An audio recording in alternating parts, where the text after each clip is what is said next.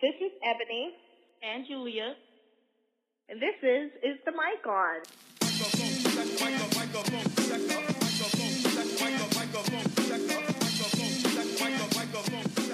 Okay, this is our new segment called the Dream Chasers, where we introduce someone who is doing something extraordinary and have to overcome some obstacle to pursue their goals. So this segment is all about empowering you, it's supposed to be inspirational, and just to provide you some motivation to follow your dreams and to never give up and to be the best you that you can be.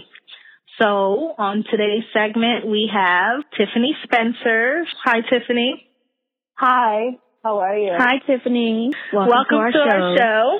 Just wanted to bring you onto the show and have you explain what you've been doing for the past several years and see if you can be inspiration to other women who are trying to pursue their goals. So can you please tell us a little bit about yourself? My name is Tiffany. I was born in Jamaica, grew up there, came to America when I was 14. I graduated from Howard University. I studied, um, I majored in radio, television, and film, and I minored in theater. Um, I got a job straight out of college. I started working for a reality show as an associate producer. I worked on that show for about two years, and then I just decided that I really wanted to pursue acting, which is why it was a minor in college. I was a little scared at the time to actually make it a full major. So I made mm-hmm. it my minor, but then I decided that I'm not getting any younger. So I moved to Los Angeles. I quit my job. Out the blue. wow. Out the blue. I quit my job and then I decided that I was going to move to Los Angeles in a month. In a month. um, yeah, we were all very shocked when we heard the news. Yeah. Concerned. Mm-hmm. So I packed up my stuff, shipped my car, and I moved to Los Angeles. A month later, didn't really, never been to LA before in my life. Didn't really have a place to stay, but I knew someone who was working on the show with me who had a place in Los Angeles, so I ended up staying there for a while. But move, coming here was really hard. I wasn't, um, I wasn't prepared. Um, I kind of did it on impulse. And I struggled for a while because when I got here, I totaled my car in six weeks. I totaled my car because people can't drive in Los Angeles. So um, off the bat, off the bat, there was some obstacles that you had to overcome. And yeah. were you discouraged by any of any of that? Was that did you look at that as like a bad omen or something? No, I was just like well, I made a decision that I was going to give LA like five years. Okay. So, wow, five years. So one, yeah, because it's not going to happen overnight. So you have to like put in the time. And that at the true. time, I I refused to go back. I used to work in retail as a manager at, mm-hmm. at a, a retail store.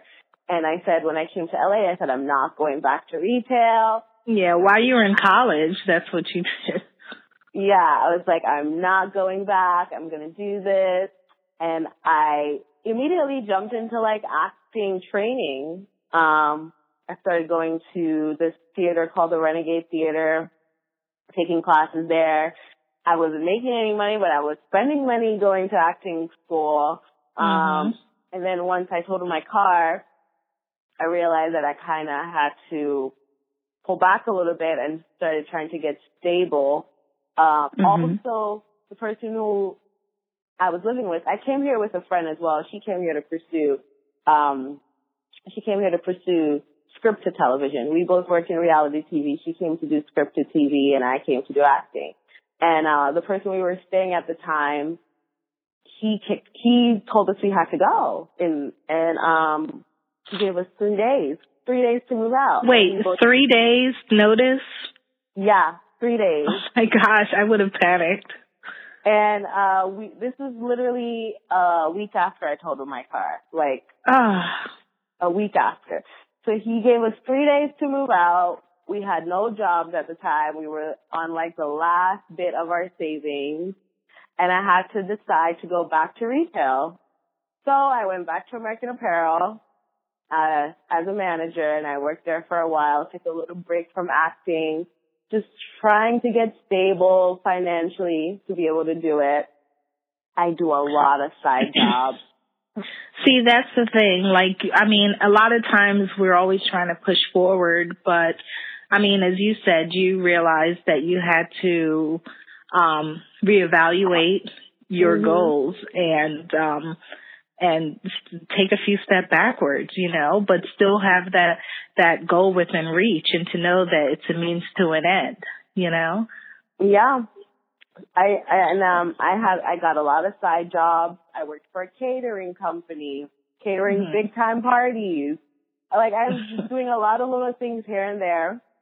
But did you meet anyone anyone with the catering parties because I mean Yeah. that all you can also use that as an opportunity to network.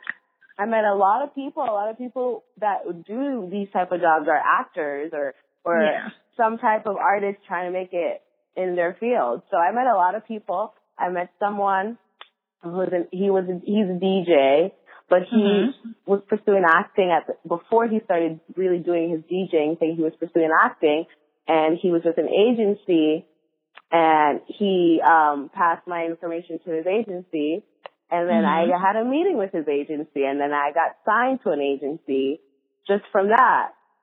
See, there you So that- go. Yeah. So then that kind of helped me. Um, I got a better job where I was making more money financially, and so now I'm out there really pursuing my acting now. I'm back at the Renegade Theater, going Mhm. on auditions, you know. Um, Mhm. It takes a lot of time, and I was really scared, but it's working, and I'm getting good feedback by going from going to the class. I get really good feedback.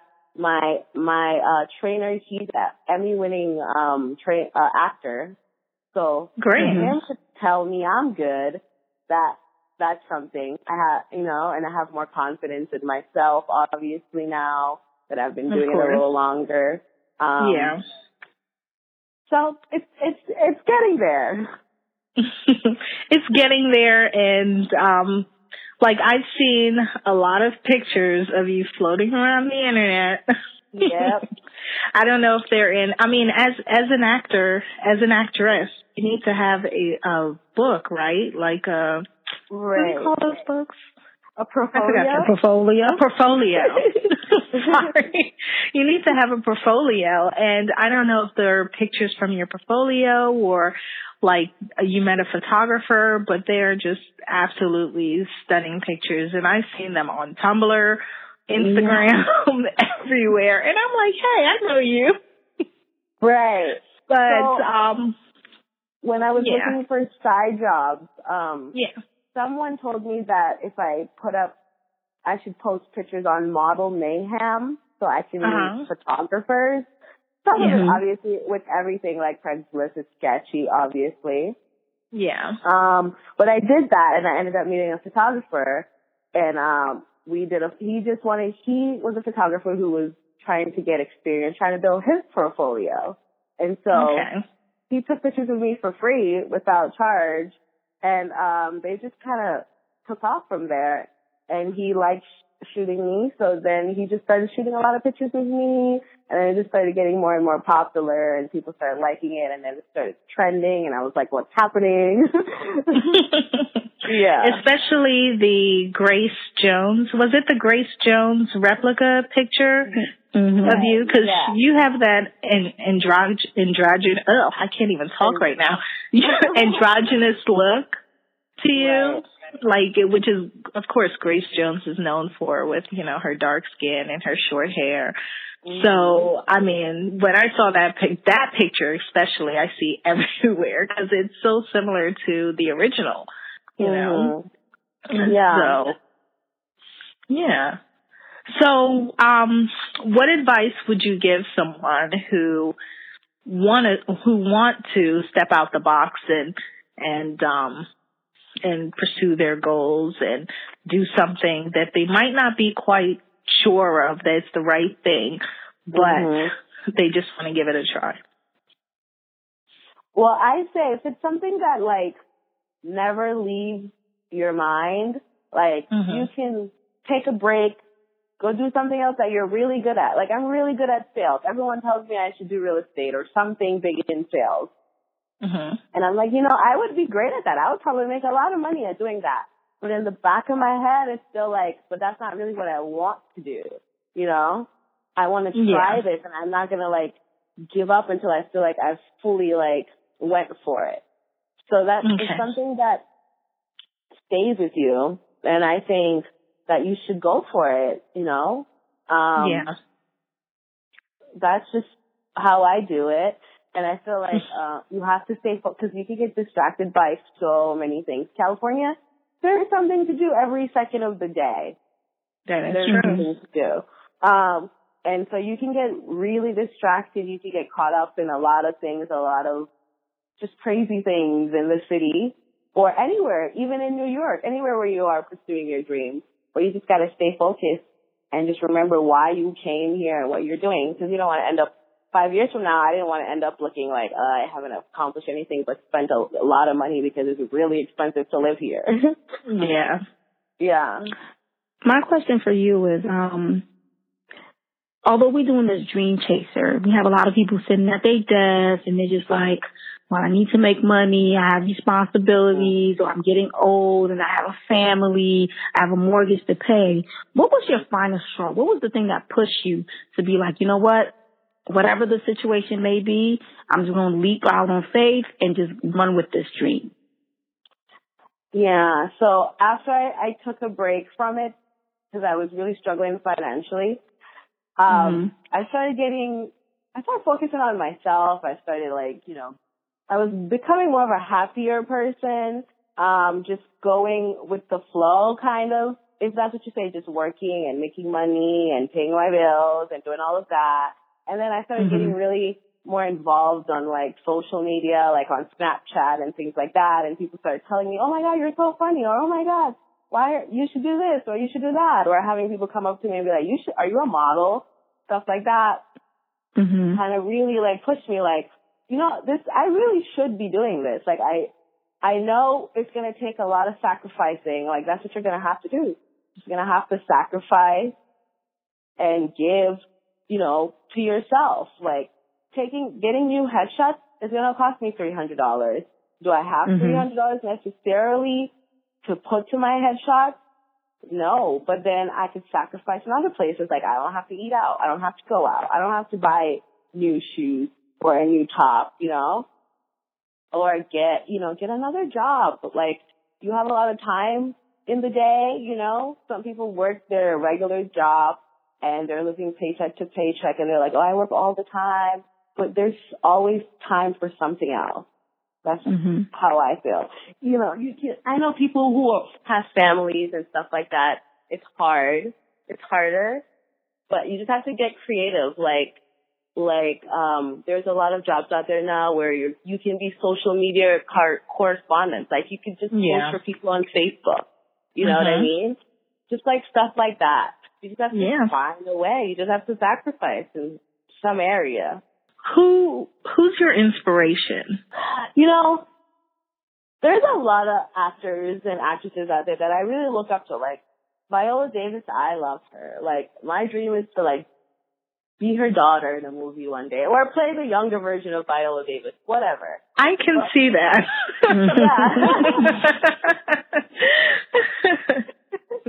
But like, what really motivates me is really my struggles. Oh wow, that's yeah. a good one. Yeah, it's just that I don't want to struggle all of Mhm. my life, you know? And Oh, I want yeah. a family, and I don't want my family to struggle. Mhm.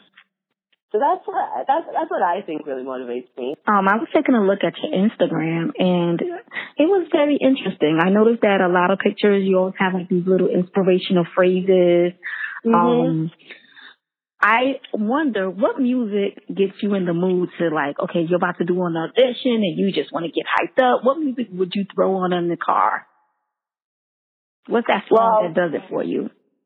like of one particular song, mm, I love Beyonce. Mhm. Beyonce. Yes. yeah, anything Beyonce. But I really went through a like India.Arie Erykah Badu phase for a while because Mhm. Yeah. in this feel, like it's you, you know, that they're judging. It's like you. It's like the way you look. It's your hair. It's your skin. It's the way you talk. It's your smile, you know?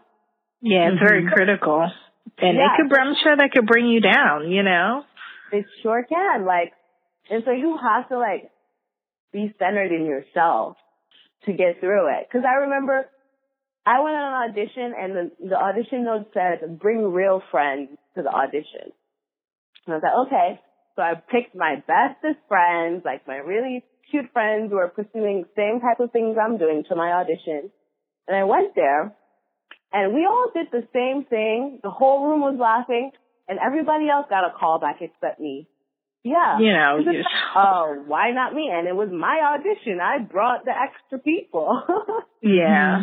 You know, and then my agent, he was like, well, how did you wear your hair in the audition? I'm like, uh, you, no, he said, send me a picture of your hair right now. And I sent it to him and then he's like, well, that's not the headshot that I submitted. You had different hair. And I was like, oh, oh. okay. Well, I mean, I wish I had known that at the time. And my yeah. hair changes all the time. I'm a black woman. I could be a different person every day of the week if I want. That's right. I know I am. Do you think? do you think that? Um. Well, I know when I do like a lot of black actors, especially um black female actors, are always complaining that whenever there's a role, it's very like limited and like every black person is going for that one role. Do you feel like that's what's happening in your experience right now? Um, I maybe I could see that. You know, we do need more like more black actors because you know Gabrielle Union can't play every black actress, every you know person in the world. You know, mm-hmm. um, so I I definitely think that that that's a problem.